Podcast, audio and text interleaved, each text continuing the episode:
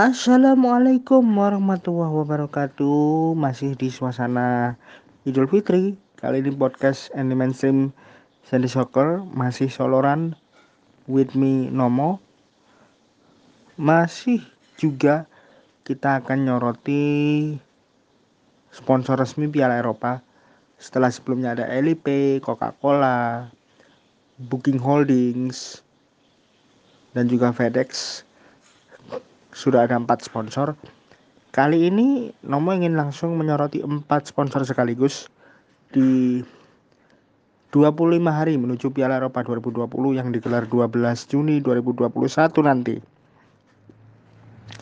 Empat sponsor ini di antaranya beberapa sudah kita kenal nama-namanya. Bahkan ada yang spesial yakni ditunjuknya salah satu sponsor untuk mendapat kontrak perdana selama tiga tahun dengan UEFA. Siapa saja mereka? Nah, selengkapnya ada di sini. Podcast anti mainstream Sandy Soccer. Oke, yang pertama ada Heineken. Heineken ini perusahaan brewery atau kita mengenalnya dengan sebutan bir ya salah satu nama yang cukup mapan di industri olahraga karena Heineken ini juga menjadi sponsor resmi dari turnamen atau kompetisi kelas elit baik di Eropa maupun di dunia. Historinya pada tanggal 15 Februari 1864 seorang pemuda bernama Gerard Adrian Heineken ini mencoba meyakinkan orang tuanya terutama sang ibu untuk membeli tempat pembuatan bir di Hooiberg salah satu tempat pembuatan bir kelas pekerja yang paling populer di Amsterdam, Belanda. Dan secara headquarters, Heineken ini juga bermarkas di Belanda. Rencana itu diungkapkan kepada sang ibu ketika perusahaan The Hooiberg ini masih beroperasi di tahun 1592. Nah, setelah itu beberapa lama kemudian setelah menyewa sebuah tempat ya dari Dr. Alien Adrian Henneken berupaya untuk mengembangkan lagi ragi yang nantinya akan menjadi bahan utama pembuatan salah satu minuman paling top ini dan akhirnya pada tahun 1870-an Heineken menangkan beberapa penghargaan setelah sebelumnya di tahun-tahun awal birnya ini dibuat. Jadi dari ragi yang dikembangkan, kemudian bir ini dibuat dan menjadi produk pertama Heineken. Setelah itu produk ini memenangkan penghargaan Medaille d'Or di pameran maritim internasional di kota Paris ketika itu. Kemudian secara konsisten, secara berkala, bir ini diekspor ke Prancis dengan total mencapai 64.000 hektoliter atau kalau dihitung dengan jumlah galon mencapai 1,7 juta galon menjadikannya pengekspor bir terbesar ke Prancis.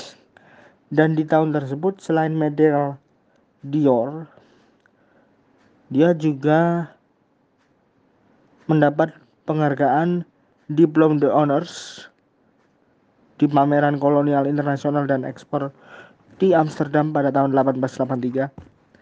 Lalu ada Grand Prix. Grand Prix Achievement ini di dapat di Exposition Universelle di Paris tahun 1889 serta Ors Concours Membre de Yuri di Paris pada tahun 1900. Heineken seperti yang tadi sudah saya bilang menjadi sponsor utama kompetisi elit. Salah satunya tentu kita semua sudah tahu ada UEFA Champions League yang menjadi pasar utama dari munculnya Heineken. Serta ada Piala Dunia Rugby.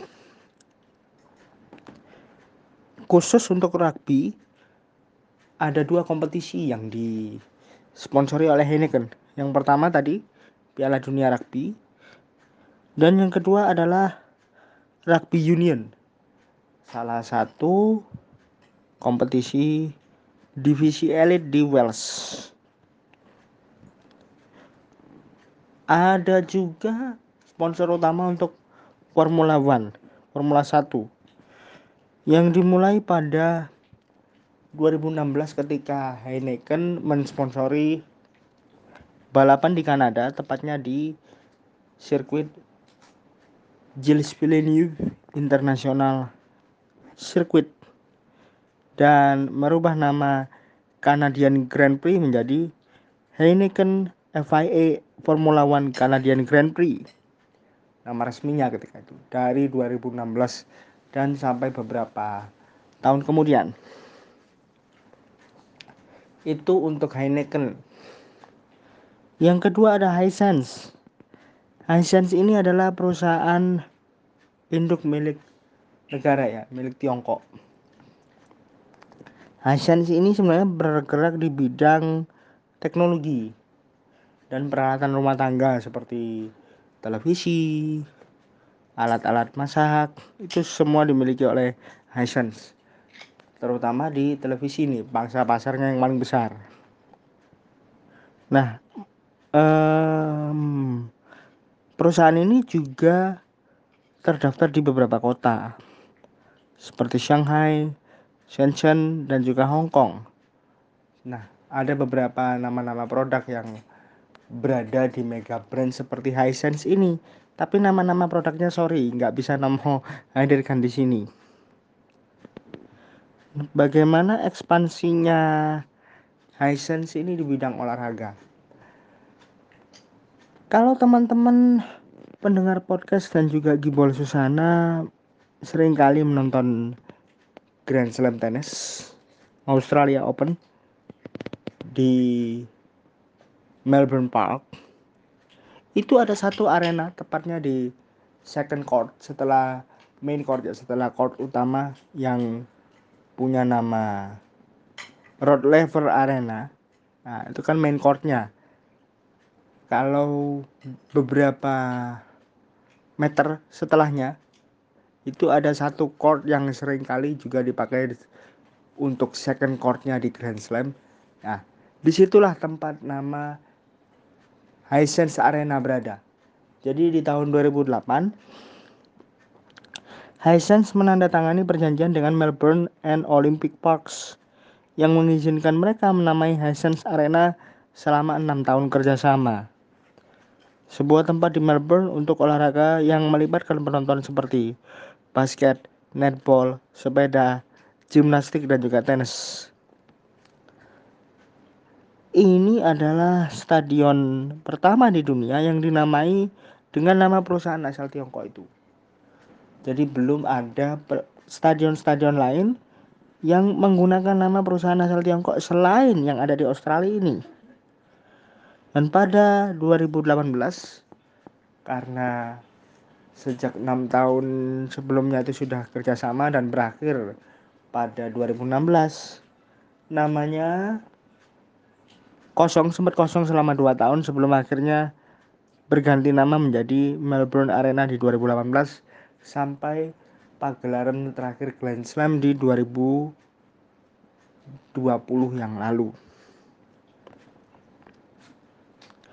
Hisense untuk olahraga yang lainnya ada sepak bola, di mana dia sudah menjadi sponsor Piala Eropa sejak tahun 2016.